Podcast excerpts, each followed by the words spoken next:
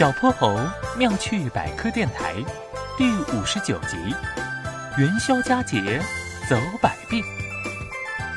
这个元宵节，小泼猴和小伙伴们过得非常不一样。通过虚拟现实技术，四个小伙伴来到了古代长安城的一条大街上，这里荟萃了各个历史时期的元宵节民俗。街道的两边摆满了元宵节的花灯，有的是鲤鱼跃龙门，有的是猴子捞月亮，有的是三打白骨精，还有天女散花和嫦娥奔月，灯光五彩缤纷，造型争奇斗艳。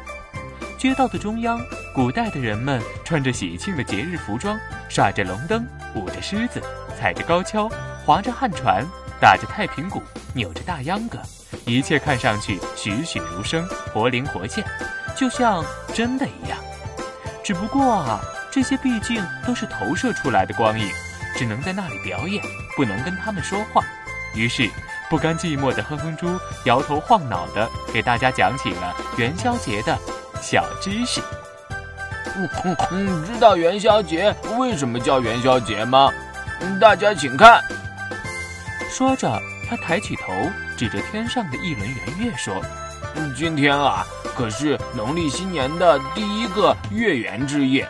古人称正月为圆月，把夜叫做宵，所以啊，正月第一个月亮圆又圆的夜晚就称为元宵。在古代，元宵节的热闹跟除夕和春节比起来，可是一点都不差哟。所以大家都管过元宵节叫闹元宵呢。”这个时候，龙小白忽然指着远处几位穿戴一新的姑娘说：“你看，那几位姐姐，不去看花灯，也不去猜灯谜，而是在几座桥上走来走去的。他们这也算元宵节的民俗吗？”小泼猴朝那边看了一会儿，仔细想了想，然后笑嘻嘻的跳到小伙伴面前：“我想起来了，嗯这个啊叫做走百病。”也是古时候元宵节的一个重要习俗呢。到了元宵节的夜晚，古代的妇女们会相约出游，结伴而行，见桥必过。他们认为这样能把晦气甩掉，去病延年呢。来，咱们也去走一走吧。于是，四位小伙伴高高兴兴地在几座桥上走了一趟又一趟。他们也想把所有小朋友的疾病都走掉呢。就这样。他们今年过了一个非常不一样的元宵节，小伙伴们都默默在心中说了很多祝福的话。